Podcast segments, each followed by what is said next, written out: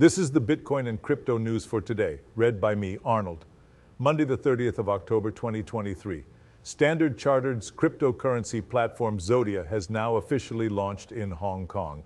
This move comes as a significant leap in the banking giant's aim to enhance digital assets accessibility for institutional investors. The new launch underscores the growing trend of traditional financial institutions pivoting towards integrating digital assets. In a major development, cryptocurrency exchange, Kraken will be providing the Internal Revenue Service, IRS, with the personal data of around 42,000 users.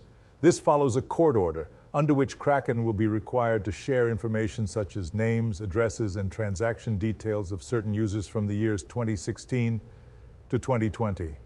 Indicating a significant increase in cryptocurrency regulation, the move has raised concerns over personal data privacy in the digital currency realm.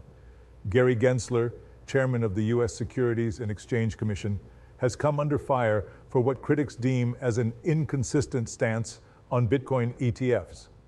Despite encouraging much debate around the issue, Gensler has largely evaded taking a clear position, fueling ongoing speculation and uncertainty regarding the future regulatory framework for such funds.